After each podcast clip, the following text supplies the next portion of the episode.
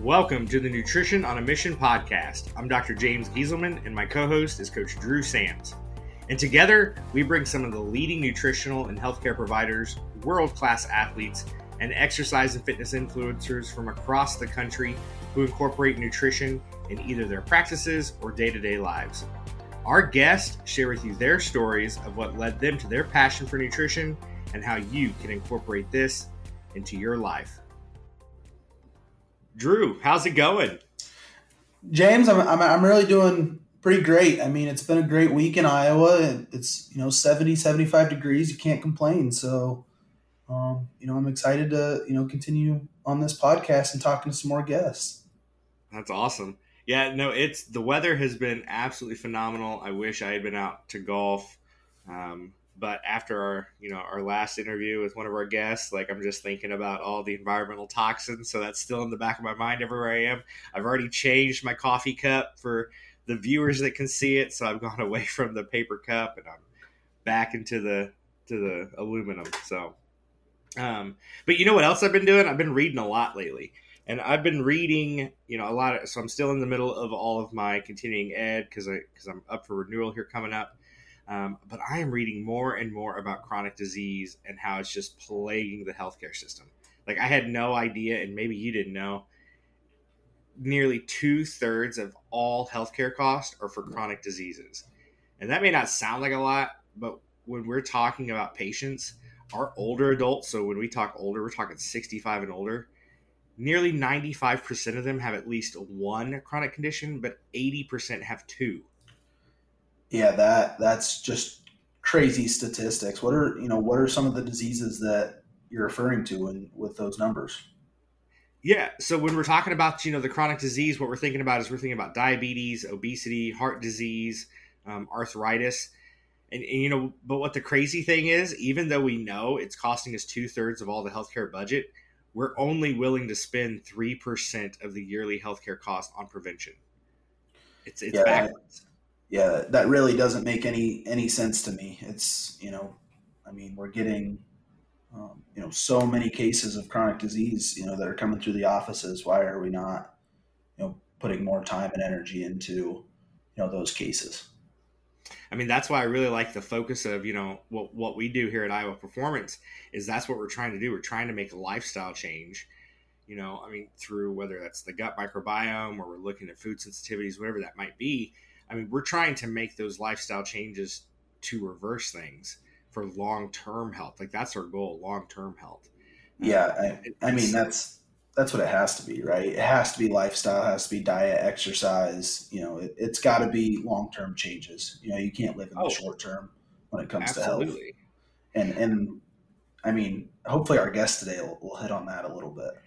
Oh, I definitely think she will. You know, with the, with the way that the healthcare system is going in managed care and insurance and, and for all the providers listening i'm sure they're all too familiar with the insurance companies but i am really excited for our guest today dr jaime seeman. Drew can you share with our our listeners a little bit more about dr seeman? I sure will. Dr jaime seeman completed her undergraduate training at the university of nebraska lincoln where she was a collegiate athlete for the cornhuskers receiving many honors and awards. She earned a bachelor of science degree in exercise nutrition and health sciences and a Doctor of Medicine degree from the University of Nebraska School of Medicine. She completed her residency in obstetrics and gynecology at the University of Nebraska Medical Center, serving as a chief resident. She is a current fellow in integrative medicine at the Center for Integrative Medicine at the University of Arizona and a board certified ketogenic nutrition specialist. Dr. Seeman takes care of women of all ages with full range of gynecology and obstetrics in her practice. She really enjoys taking care of pregnant patients and offers care including low risk, non intervention pregnancies, and high risk as well. She has special interests in ketogenic therapy, nutrition, and exercise. She is passionate about offering these services to all of her patients. She is a member of the American College of Obstetricians and Gynecologists, Metro Omaha Medical Society, and the American Academy of Breastfeeding Medicine. Known as Dr. Fit and Fabulous to those who follow her online, Dr. Seeman has been featured on NBC's Titan Games, hosted by Dwayne The Rock Johnson. Her new book, Hard to Kill Master the Mindset to Maximize Your Years, gives you a roadmap that will help you achieve the five pillars of health. Dr. Seeman, welcome to the podcast. How are you? Hello, I'm good. It's so wonderful to be here. It's excellent to to have you on with us today. I'm really excited for the listeners to to get to know you. So for the listeners that may not be familiar with your work, could you tell them a little bit about yourself? Yes. So, uh, Dr. Jaime Seeman, I am an OBGYN day in and day out. That's really what I do. I work full time in Omaha, Nebraska, delivering babies and doing surgery and all the things that we do in women's health. But a little bit of my background I was born and raised in Nebraska, grew up as an athlete, went on to college, played collegiate softball for the University of Nebraska. I'm a huge Husker fan. So, if there's any Husker fans out there, go Big Red. And um, pursued a degree in nutrition and exercise science before going to medical school, which is a little bit different than, you know, most of my colleagues that study biology. I mean, you you really can have any undergraduate degree you want to get into medical school as long as you take the prerequisites and can and can sit for the MCAT. But uh, I went to medical school. I had gotten married right before medical school. I'd met my husband in college, and we wanted to start a family. So I ended up having two children, uh, excuse me, one child in medical school and two during my medical residency training to be an OBGYN. And this shift from being a collegiate athlete to going to medical school was kind of the first time in my life where I was very physically active, yeah, you know, training multiple times per day to now suddenly sitting in a classroom and I'm studying for long periods of time. I'm in the library, the coffee shops, I'm taking tests on Saturdays. And it was the first time in my life where I started to, you know, really struggle with my own health. And after I had my children, I uh, was diagnosed with prediabetes and hypothyroidism. I was out in private practice at the time and I was like, gosh, there's just something not right, you know, with this in medicine. You know, we really should be able to prevent these chronic diseases. And all I knew was, you know, how to treat them, but nobody had taught me, you know, how, how to reverse them or how to not get them in the first place. And so I felt like a fraud as a physician here with this preventable medical condition. I looked, you know, into the the glass crystal ball of my future, which is your parents and your grandparents. And I come from a long family history of normal BMI diabetics. And I just decided that I didn't want that to be my destiny. So I went back to integrative medicine. I totally shifted my medical practice. I totally shifted my whole life. And now um, I'm on a whole new trajectory. So um, I, I wrote a book and I have an academy that goes with it. And I'm really on a mission to change healthcare for women. I have three daughters. And the area of medicine that I practice in, this is near and dear to my heart because you're talking about taking care of patients that are literally growing new humans. So right. this is something that could really impact a lot of people for generations to come. That's amazing. that's, that's awesome. I'm actually going to challenge you. I'm born and raised in Iowa. I'm a Hawkeye fan. Oh, so oh God, Hawks. Sorry, you guys. This podcast is over. I figured that's what it would come to. But um, I, I want to take take you back. Could you discuss your time as a Division One athlete and kind of the role that nutrition plays into that lifestyle? Yeah, you know, so I as a high school athlete, right? Like nobody in my high school, we had weightlifting, but nobody told me, you know, about nutrition and what I ate. And God bless my parents. They're just doing the best they can. But I grew up on a lot of fast food and you know, I always joke I a lot of hamburger helper, but probably without the hamburger. um, but I show up at, you know, Nebraska and we have a nutrition department. So James was our nutritionist. And, you know, so they walk you through the training table and they talk about eating the rainbow. That's kind of what they said. You know, here's the the grill over here where you get your protein. So there would be, you know, fish or chicken or steak. And then and then it was kind of like eat the rainbow. But there was also, you know, potatoes and pasta. And I'd been told as an athlete, like, you got to eat, your carbs, you got to like carb up, fuel up, you know, for, for your performance. And so, meanwhile, I'm also getting a degree in nutrition, right? So I'm getting a little bit of, you know, uh, education, excuse me, over here on the athlete side. And then I'm getting this degree. And my degree, you know, it was a lot of America has heart disease and diabetes, and fat causes heart disease.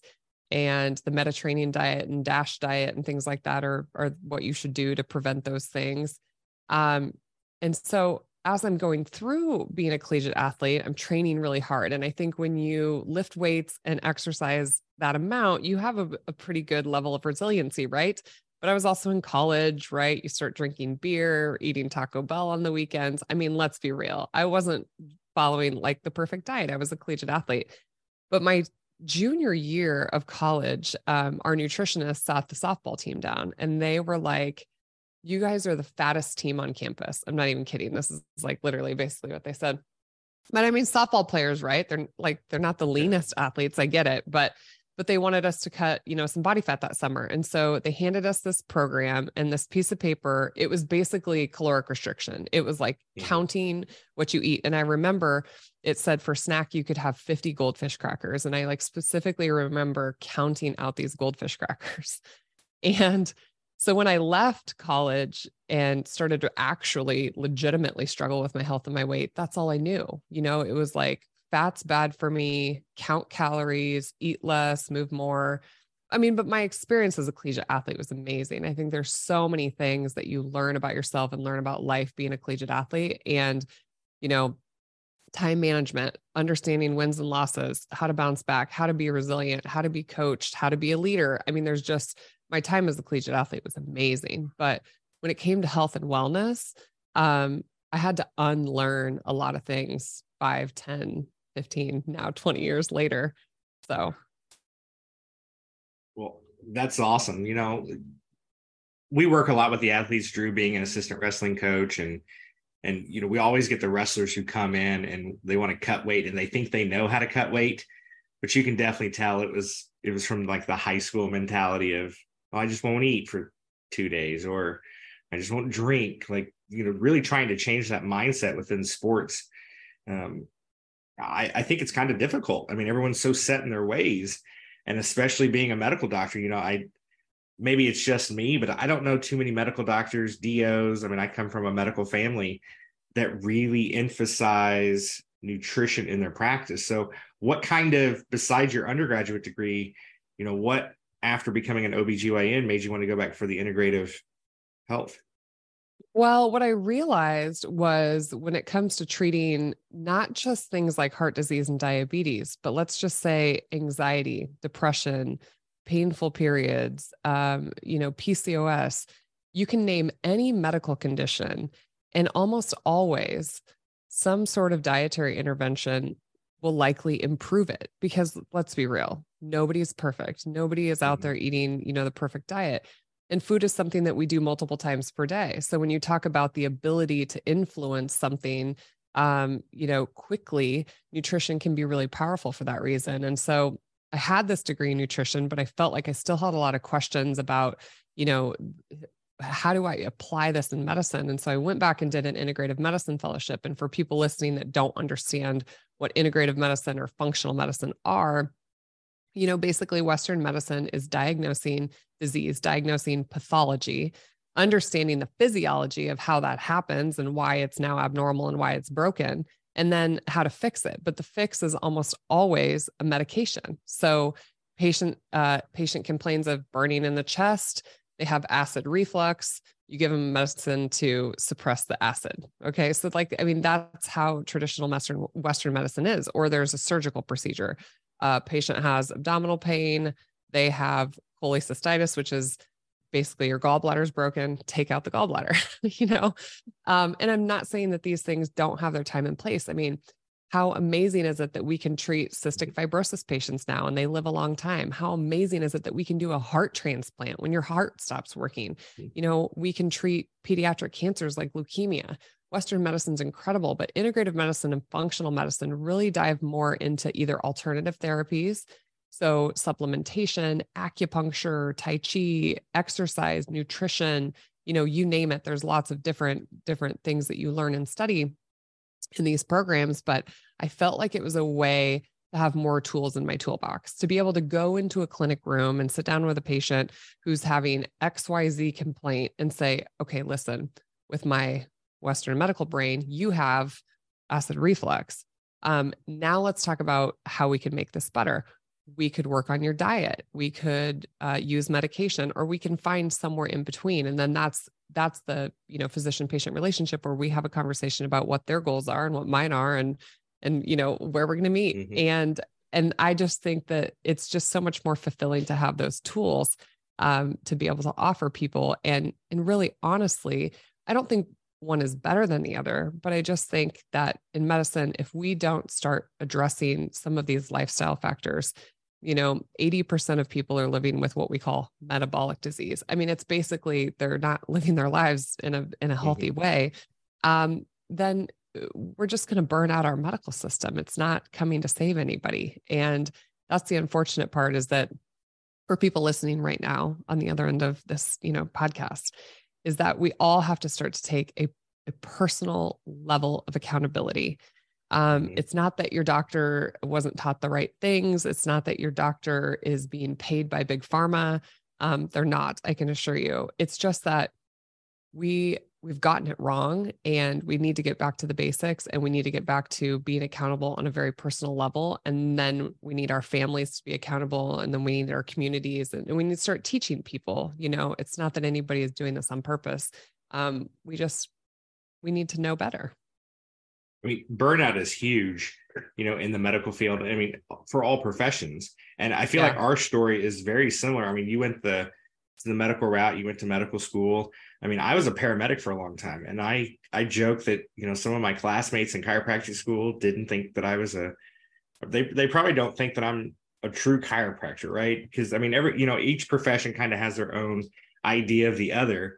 And i come from the paramedic background so if if i have a fast heart rate if i have svt give me some meds. If i need you know some sort of medical procedure absolutely it's just I, you know, I went the more conservative route because I just think as a society, let's try something conservative. Let's try the lifestyle changes.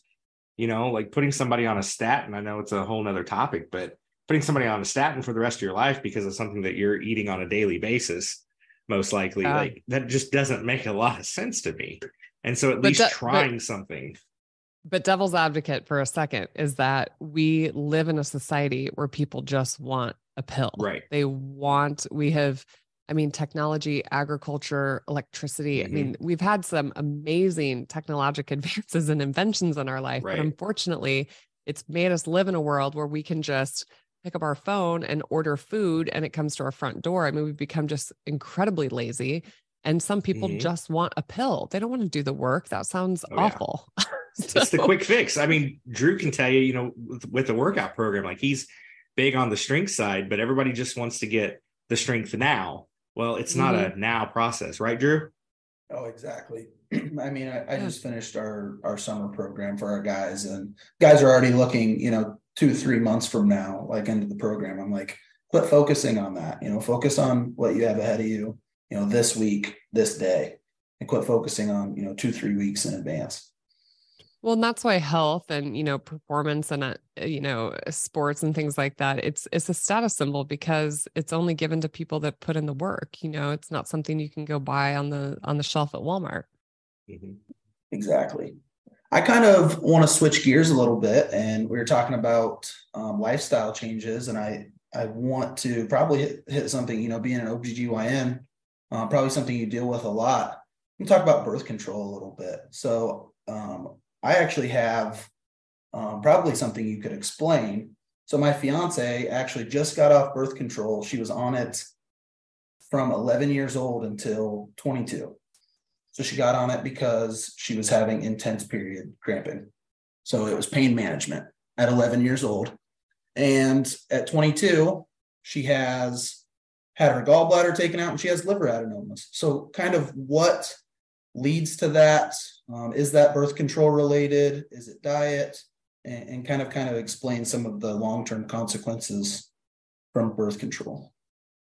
Yeah. So here we are again with, you know, technological advances. It's like right. there's always a trade off. Okay. There's always two sides. So, um, you know, birth control is great because in America, 50% of pregnancies are unplanned. So it's great for that purpose and that purpose only, right? Is right. to prevent pregnancy.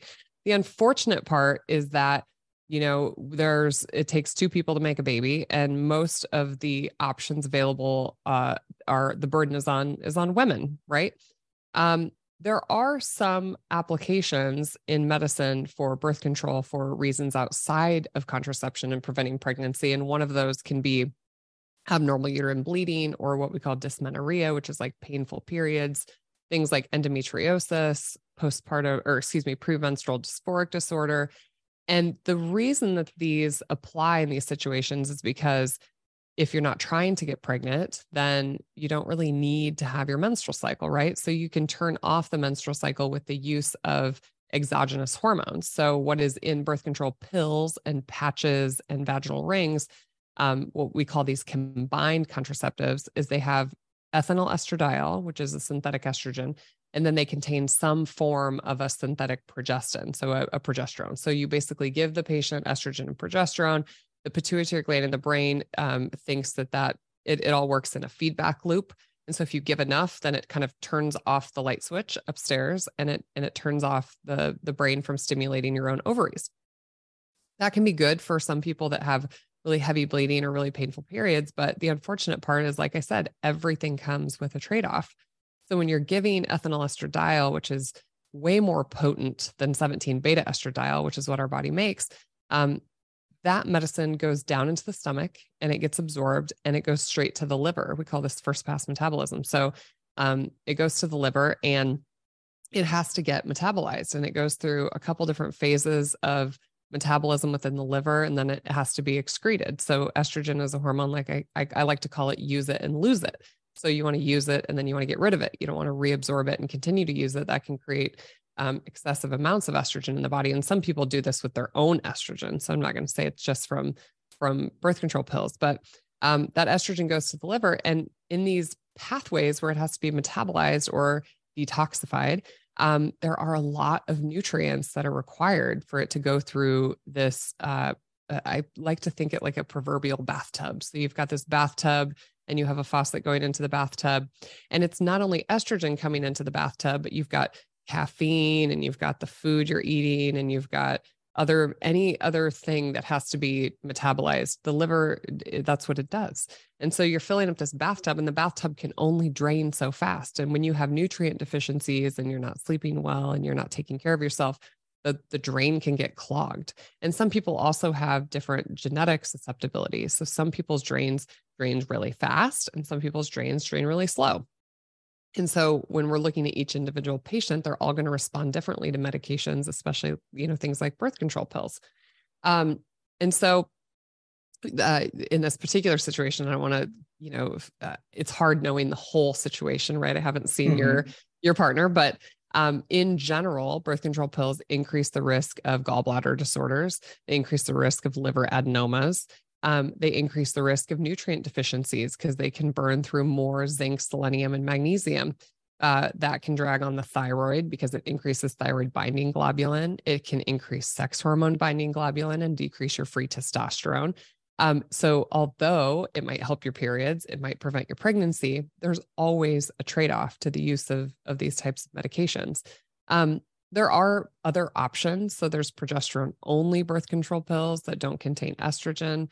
Um, there are non hormonal options now. We're starting to see more of them. There's a non hormonal IUD, there's um, um, vaginal like gels and things like that. Um, there's natural family planning, there's barrier methods like condoms, there's permanent forms like vasectomies and tubals. So there's lots of options when it comes to, you know, preventing pregnancy, but for the use of abnormal periods and things like this, they are used sometimes for that reason, but it always comes with a trade-off. Do you dig a little bit deeper into like the nutrient deficiencies associated? I mean, is that something where you're recommending patients just clean up the diet if they're going to take these um, contraceptives, or you know, is it something where you're recommending like supplementation? Yeah.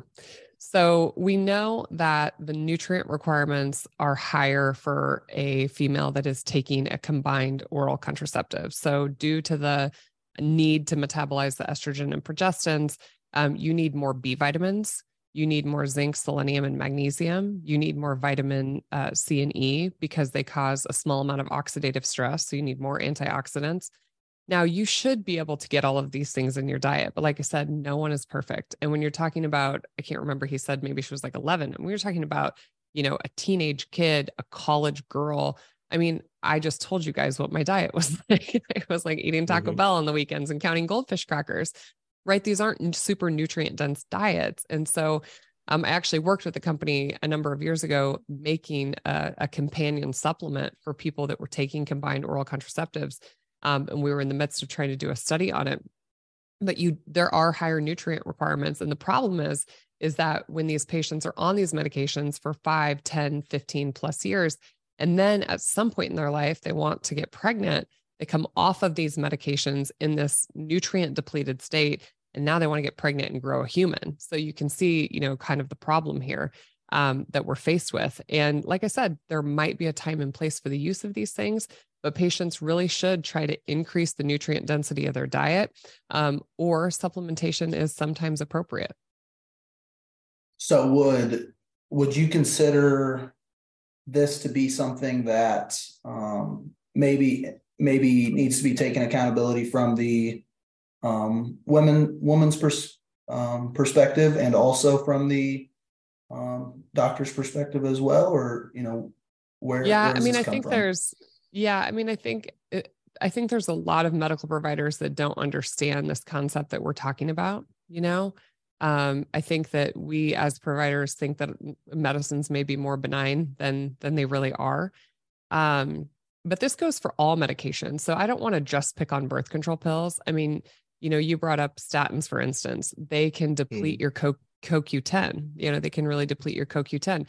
Um, blood pressure medications, many of those also deplete your magnesium and, and other things. I mean, there's any medication that is used requires additional nutrients in the body and so and that's the problem is you're probably using this medication for a reason because you have something wrong with you right and now mm-hmm. you're just pouring like kerosene on the fire and so right. it might make the symptoms better but that's why integrative and functional medicine and things like that really trying to figure out why you have that problem in the first place like for instance if you have painful heavy periods trying to figure that out first um, is is probably the most important step. Not that we can't use these medications short term to improve quality of life, but it's never a long term fix. Exactly.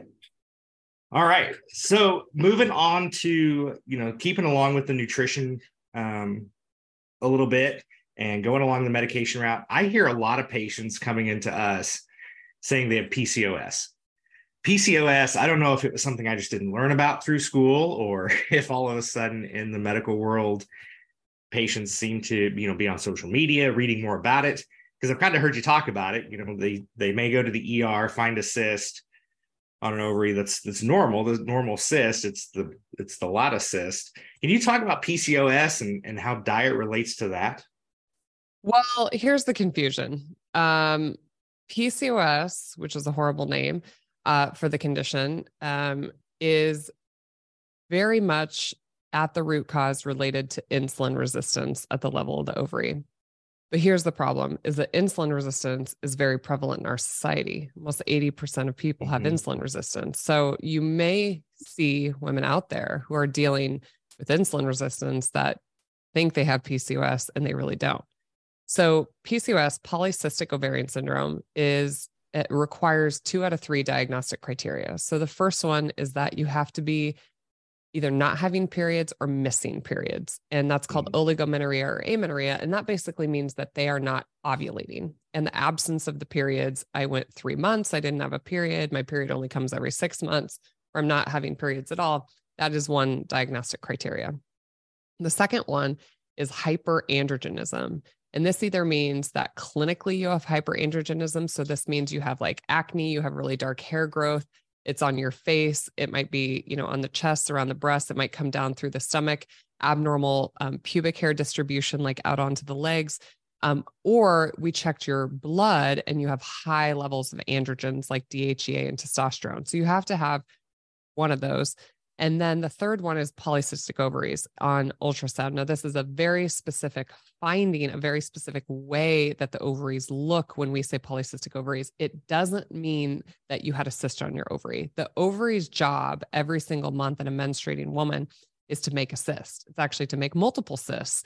And it will stimulate these little tiny cysts until one of them becomes a dominant follicle, one of them gets ovulated and then if you don't get pregnant, they regress and it starts all over the next month. So it's the ovary's job every single month to make cysts and to make a big cyst. And then it turns into a corpus luteum. So just because you had a cyst on your ovary does not mean you have PCOS. There's a very specific way that these ovaries look. It's a bunch of tiny little cysts around the outside. They mm. call it like string of pearls. And the general ovarian volume, the size of the ovary tends to be enlarged. So you have to have two out of these three. So you might be missing periods and have dark hair growth. You might be menstruating regularly and you have polycystic ovaries on ultrasound and high testosterone on your labs um, and everything in between. So it's just two out of these three criteria. And so some people come into my office being told they have PCOS, and I do this workup, and I'm just like, yeah, I'm not convinced. Um, mm-hmm. But but it is at the root cause a, a problem with insulin resistance at the level of the ovary. Not all of these patients have what we call peripheral insulin resistance, but at the level of the ovary, what's happening is this insulin resistance is driving up testosterone. Testosterone um, is going out into the body. It's causing the the hirsutism problems that they're experiencing and then it's getting peripherally converted into estrogen. And this high amount of testosterone and estrogen is inhibiting um, uh, the feedback from the from the pituitary gland, and they're not ovulating. And when they don't ovulate, they don't make progesterone. So it's kind of this vicious, vicious cycle of high androgens, high estrogen, lack of progesterone. So these patients have heavy periods when they do have a period. They have infertility. They have depression.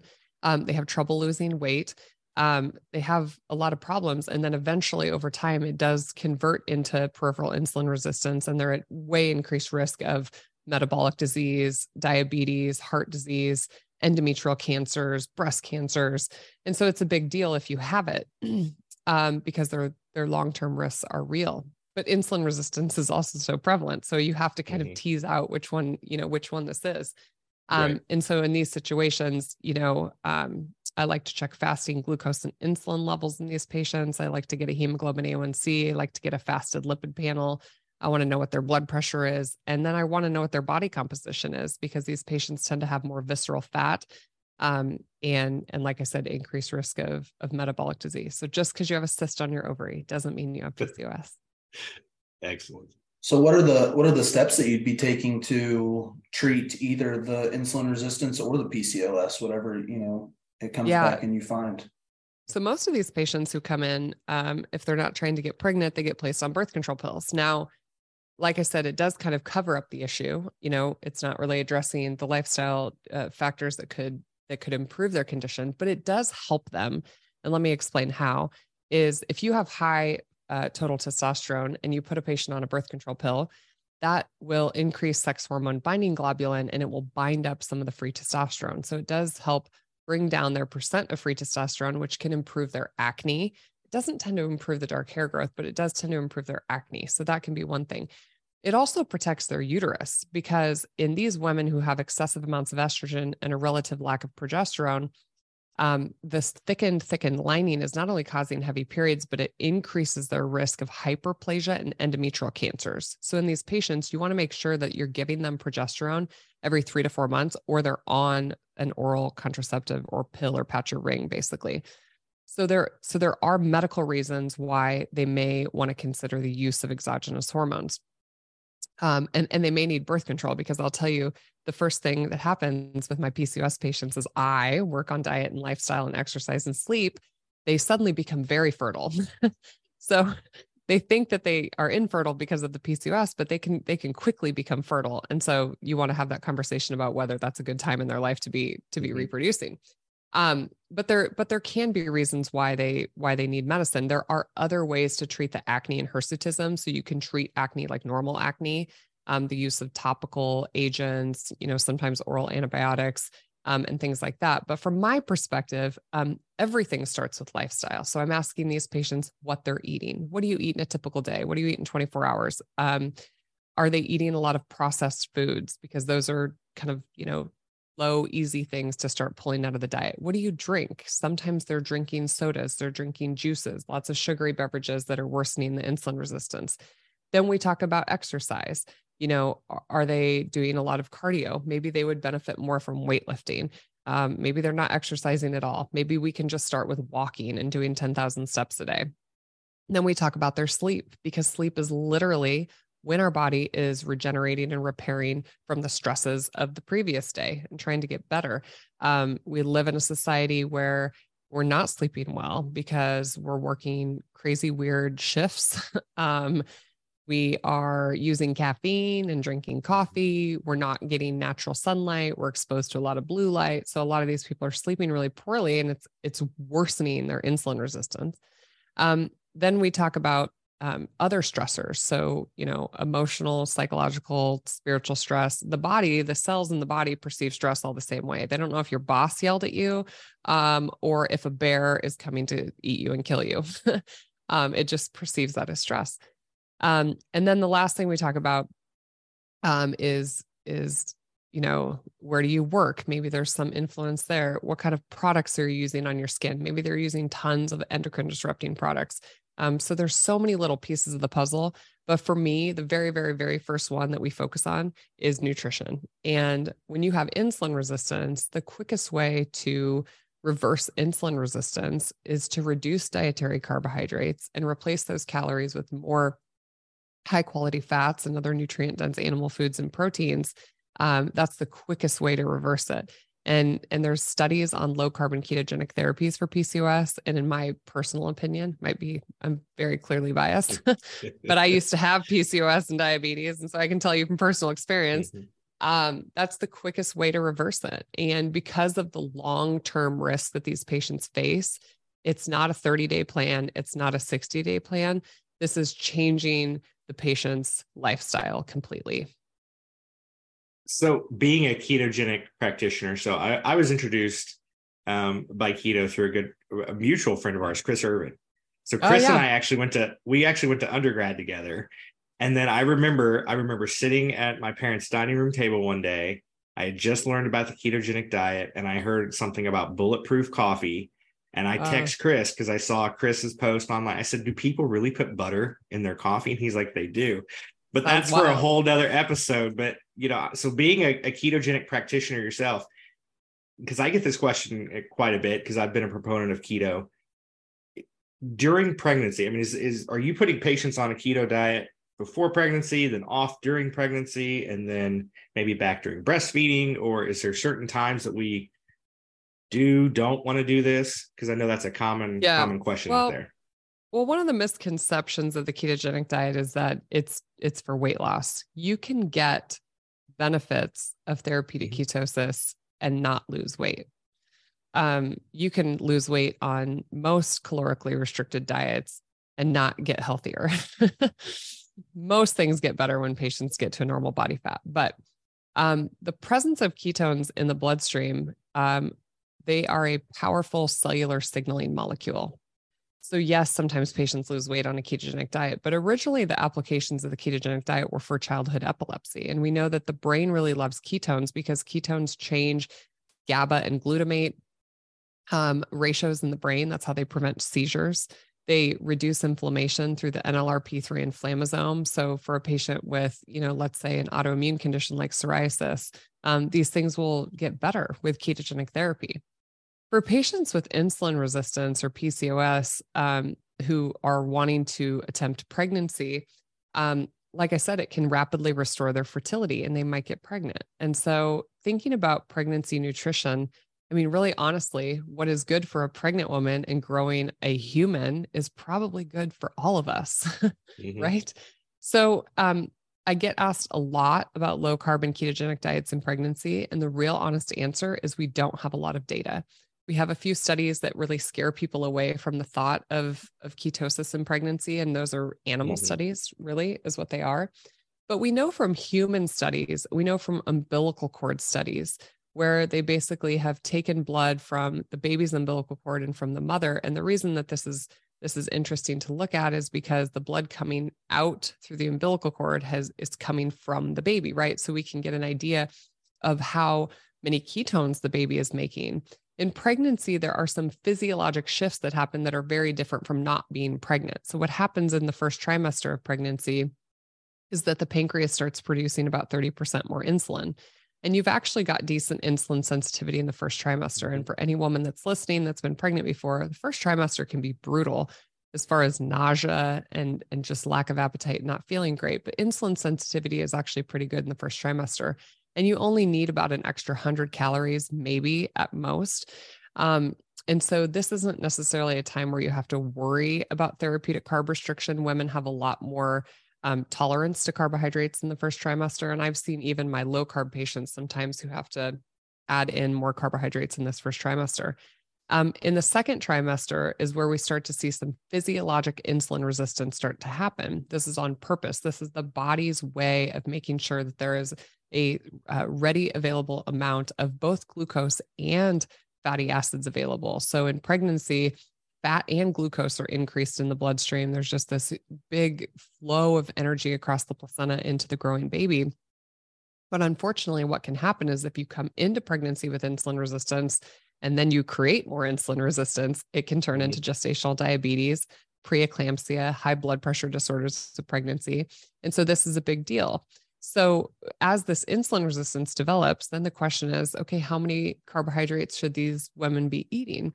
Well, by the Institute of Medicine recommendations, they mm-hmm. recommend that it, a woman never eat less than 175 carbs per day, uh, which, by all means and purposes, that's a pretty low carb diet because there's a lot of women out there eating 200, 300, 400 carbs per day. Mm-hmm. Um, but when you take something out of the diet, you have to replace it with something. And so those calories, if you if you remove carbs, are getting replaced with fat.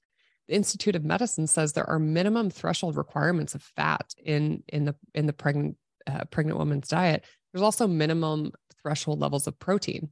But the Institute of Medicine, who says no less than 175 carbs per day, also says that if you have adequate protein and fat intake, the essential number of carbs is zero. this is in the same document, right? So then you're left to be more confused. Okay, so you don't need them as long as you eat protein and fat, but you need 175. So that number comes from basically, we do have some organs in our body that need glucose. So our brain, a certain part of our kidney, our red blood cells need a small amount of glucose. Now, you can, the reason that they're non essential for human life, the reason that you could live off zero is because you can make glucose from protein and fat substrates. Mm-hmm. Now, does that mean that zero is the optimal level? Probably not. There's not a real reason to you know most people think of the ketosis as like a stressful state like it's you know survival or like starvation mode uh, that's probably not true but our body definitely has the ability to utilize two different fuel sources glucose and ketones and we know from these cord blood studies that babies actually start making their own ketones in the third trimester. And pregnant women, it's not uncommon to find them in a low level of ketosis, even if hmm. they're eating car- even if they're eating carbohydrates, because the third trimester is a very catabolic state. So in the first half of pregnancy, it's very anabolic, you're growing, growing, growing. And then in this third trimester, it's very catabolic. It's just breaking down, breaking down fuels. It's digesting your biceps if you're not eating enough, you know, it's steak.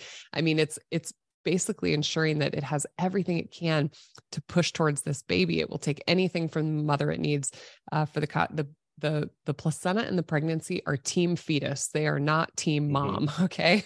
and every woman that's had a baby is like, yes, it will like literally suck the life out of you. Um, so so my my answer to your question is that it is very dangerous to eat too many carbohydrates in pregnancy. We don't really have evidence that it's dangerous to eat too little as long as you're getting adequate amounts of the nutrients you need, the protein you need, and the fat you need. But it really needs to be individualized to the to the patient because there's so many people coming into pregnancy with insulin resistance and and it becomes a problem. Not only high blood glucose, but hyperinsulinemia, using excessive amounts of insulin to make your blood sugars normal, which we're not testing for at all in any way, shape, mm-hmm. or form, still increases the risk of um, high blood pressure in pregnancy, preeclampsia, and long term risks to the fetus. So there's something called fetal programming or epigenetic programming that happens basically while your baby's in your tummy. You're literally writing a uh, instruction manual for your baby you know for the rest of their life mm-hmm. so this is so important because we're programming our baby for forever um, when they're in our tummies and so th- this is really important there's there are harms to eating too many carbohydrates in pregnancy epigenetics is a fascinating fascinating whole whole new podcast. Nutrigenomics epigenetics. I mean yeah. the, the, thought that even drew and i sitting here before we ever have kids like there's things that we could do to influence yeah. that nobody yes. like really thinks about. Yes. Even even men even sperm um, all of it makes a difference so, so where James asks the nutrition heavy hitter questions, I like to ask the performance questions. So, I want to, I, I kind of want to hear your take on exercise and training for women's health in general and for pregnancy and kind of what your take is. Yeah. So, you know, I grew up as an athlete. I was training. Uh, I was lifting a lot of weights. I was a, actually, you can see this, one of these trophies behind me. I was a two time lifter of the year at Nebraska. Um, when I left the university, I vowed to never lift another weight. I was so indoctrinated by society that mm-hmm. it was a very masculine thing that girls needed to be thin. I hated how large my quads were. Um, I hated how tight my clothes fit when we were training, you know, so many days in the summer, really hitting the gym hard. And then, of course, what I found out was that I, you know, developed these metabolic diseases and I need to start exercising again. Right. Yep. Well, I was a mom. So what did I do? I went to the to the Pure Barre class, you know, kind of like yoga, Pilates, like, you know, more low intensity. And I signed up to run some half marathons. So I started running. I put a treadmill in my living room and I, uh, nothing changed. Not much changed. I, um, my body composition, I, I wasn't happy with it, you know? And what I realized was I have got to get back to lifting weights. And, you know, what I've realized now is that we really overprescribe exercise and cardio to women. You know, it, when you go in the gym, what do you see, right? There's like 10,000 cardio machines. It's a lot, mostly women on them, and they're not touching the weights because they're intimidated. They may have never lifted a weight in their life. There's like these big, gnarly dudes over there making them scared. Um, and the problem is, is that muscle is an endocrine organ. It is, it's not just about how you look in your muscles. It's not just about the ability to propel you as you walk and go up a flight of stairs and do all the things you want to do, but it literally sends chemical messages. And when you just do cardio all the time, um, first of all, from maintaining your weight perspective, I mean, you could be on a treadmill for an hour and burn a couple hundred calories, but let's be real, you can eat that pretty quickly. And long bouts of cardio put more stress on the adrenals, they increase your cortisol. Um, they actually hurt your ability to maintain your lean body mass. So, cardio is counterintuitive for a lot of women. They're just doing way too much. They need to just walk more and be more physically active. And if they want to do some, you know, small amount of like sprint training, HIIT training, that's fine. But it should be like, I mean, real, true HIIT training or sprint training. I mean, we're talking minutes minutes of mm-hmm. training, not 20, not 30, not 45, not a 60 minute Orangetheory class. What they really should be doing if they want more bang for their buck is doing weight training. And we've got to get this idea out of our head that weightlifting is masculine, that it's just for men. Um, our bodies as women were designed to do physically difficult things like birth children. Like if you've you want a hard workout, come up to labor and delivery with me and watch a woman naturally deliver a baby. Like it's it's a physical feat. It's incredible. It's an endurance sport and you know, a sprint sport. It's it's crazy. Mm-hmm. Um and so, you know, women are not fragile. We we are you know, designed to do physically hard things and I think that there's more to be learned with resistance training than just, you know, growing your lean body mass, which is important. I think it teaches women you know, resiliency and fortitude and showing up for yourself. And trust me, I've never seen a woman that lifts weights that lacks confidence, you know? So, uh, you know, I have three daughters. This is near and dear to my heart. Mm-hmm. Um, I think women de- need to be doing more weight training. They really do. It, I mean, and at different decades of our life, we could talk about why it's important, you know, as women enter the next phase of their life after they've had their children into perimenopause and menopause, when we lose our estrogen when we lose our hormones that we've been making for years and years and years, now we're more at risk of losing our muscle, losing our bones, losing our brain, getting cancer, getting heart disease. And weightlifting can be something that can help mitigate that. So if they weren't doing it for the first 50 years of their life, then that's a real problem, you know, as they come into these new different challenges with each decade of their life. So let let's just continue piggybacking off of that. Let's talk about your new book. Um, you when you pointed to your trophy over there. I, I saw yeah. a glimpse of it. So for those not familiar, okay. Dr. Seeman has a new book called Hard to Kill. Um, and so you know you've you've alluded to a lot of the concepts. You've you've alluded to the five pillars of health, which if if the listeners read your book, they'll understand the five pillars. You basically talked about them without saying pillar one, pillar two, pillar three, etc. Yeah. So can you just tell the listeners what the hard to kill mindset is and and where they can get the book? Yeah. So, you know, the book came from a place where I am a doctor, I am a physician, but the real story is I'm a human and I am just like my patients. And I have gone through the same struggles that my patients have gone through. And what happens when you are in a deep, dark place? Maybe you have 100 pounds to lose, or maybe you don't. Maybe you just have prediabetes and hypothyroidism. Where we are in our lives right now is tied to our identity in our brain, our internal language, our internal hard drive about who we are.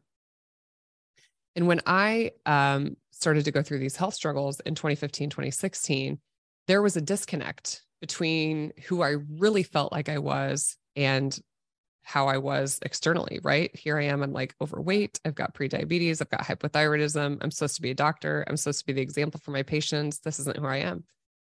And I didn't realize it at the time, but my social media is Dr. Fit and Fabulous. And that kind of became this new internal language for me about who I was. And when you change this internal language, because we've studied this, we've studied people who have lost massive amounts of weights and kept it off, you know, versus, uh, uh, you know, losing 100 pounds and gaining it all mm-hmm. back and yes there's a level of discipline there's a, a level of grit there's a level but it is it is very much tied to their identity. If you believe that you are a 400 pound person even if you lose 100 pounds and get down to 300 pounds that internal language drives action. Action drives outcome. So you will just continue to perpetuate behaviors of a 400 pound person. Mm-hmm. so hard to kill. What it is is it's a language.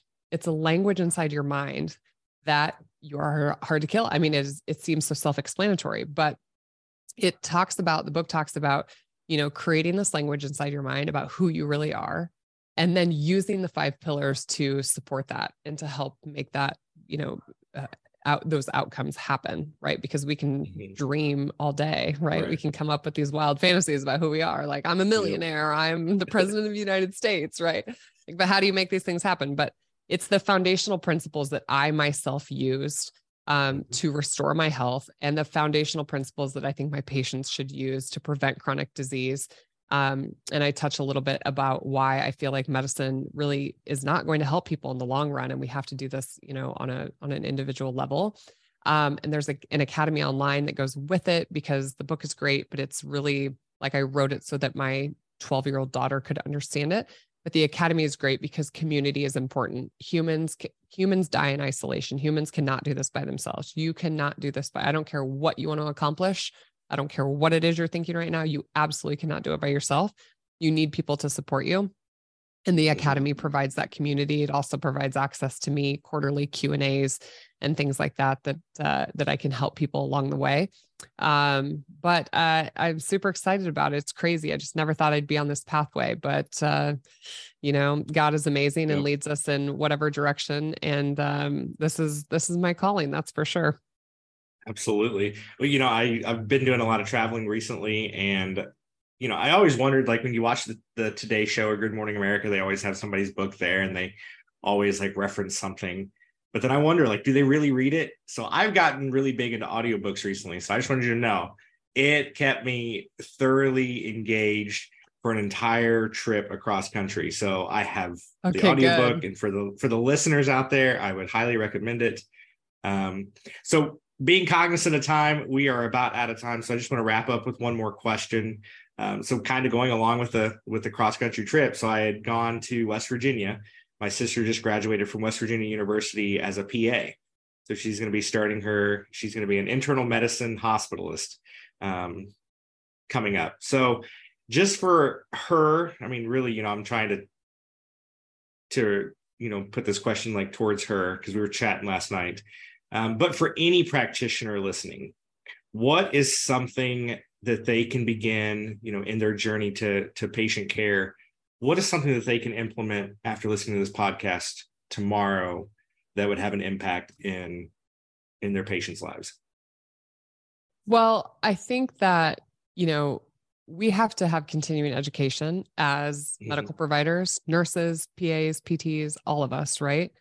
So I think if you're interested in really helping your patients, you need to think about doing more education in these foundational principles. Read and understand that why their lack of sleep might be contributing to what what you're trying to treat why their poor diet is contributing um, you know exercise for me you know it's about being an example so mm-hmm. you know i don't want to call people to the rug but i think if there's any healthcare practitioner listening you know we need to be the example for our patients you know about how to live our lives and to we i mean we should be the billboard of health and wellness and I think that is really lacking too in medicine. We're very burnt out. We're working bajillions of hours. We're being squeezed tighter and tighter and tighter by insurance companies and, and governing bodies. Um, you know, and it's really sad. And we need healers. We need healers in the world. I don't want people to not go into medicine because they feel like it's so broken. I want people to come into medicine and I want people to fix it. So for anybody out there listening, especially the young ones, you know, I get messages on Instagram and things like that of people that are like, "Oh my god, I love what you're doing. How do I take that path?" And um and we need we need more people. We need all the voices. That's amazing. Yeah, we again, we really appreciate, you know, you coming on the podcast and um, you know, hopefully we can, you know, have you on again at, at some point. Yeah, this is wonderful. I feel like we really could talk about your book for a whole podcast. Just go through all the pillars. So, so thank you very much for for joining us, and uh, we'll be talking soon. All right, thank you guys, and go big red, Drew. go Hawks. Before we wrap up, we want to take a minute to talk about the Council on Nutrition. I've been a member of the council for five years now, and we've actually been published in their peer reviewed journal, Nutritional Perspectives. The symposium that they put on is one of my favorite things to attend each year, and it's a great asset for getting my continuing education credits, meeting other professionals, and it's great for students and new practitioners like Drew. The Council on Nutrition is available to everybody from practitioners to our listeners and patients. You can find more information about joining and getting access to the annual symposium, publications, events, and more at www.councilonnutrition.com. This episode has also been brought to you in part by Iowa Performance Institute. Is starting a new workout routine overwhelming to you? Looking to make your workouts more efficient? Get the most out of your workouts with Iowa Performance Institute's personalized fitness planning. Our team of experts will create a program that's tailored to your body and goals so you can achieve the results you want. Whether you're looking to build muscle, lose weight, or improve athletic performance, we have the knowledge and experience to help you succeed. With our adaptive online practice and cutting edge training techniques, you'll be on your way to a healthier, happier you in no time. Invest in your health and schedule your free consultation today at performanceiowa.com. Wow, James. That was an action packed episode with some great knowledge and advice from Dr. Seeman. Oh, it definitely was, Drew. It was great having her on today.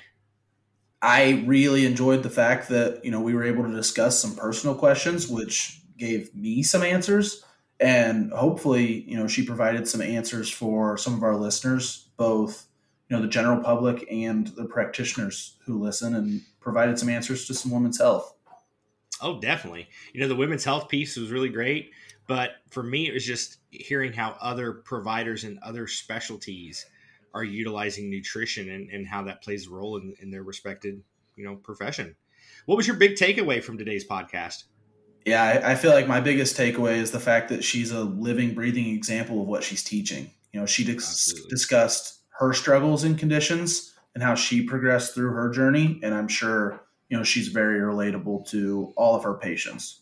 You know, how about you, mm-hmm. James? Yeah, for me, I really loved when she started talking about PCOS and uh, the infertility issues. So this is actually something that uh, I've seen several times in practice. I've seen it twice so, you know, patients come with PCOS, um, infertility issues. They just think they're completely infertile. You know, they make those dietary changes, they make those lifestyle changes, and then quickly find out, nope, I'm very fertile.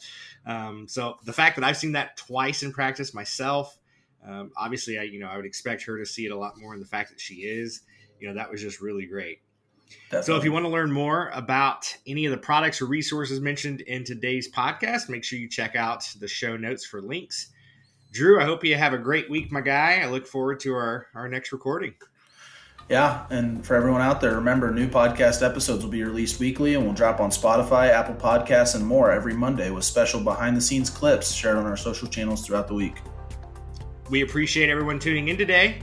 This has been the Nutrition on a Mission podcast, a podcast of the ACA Council on Nutrition.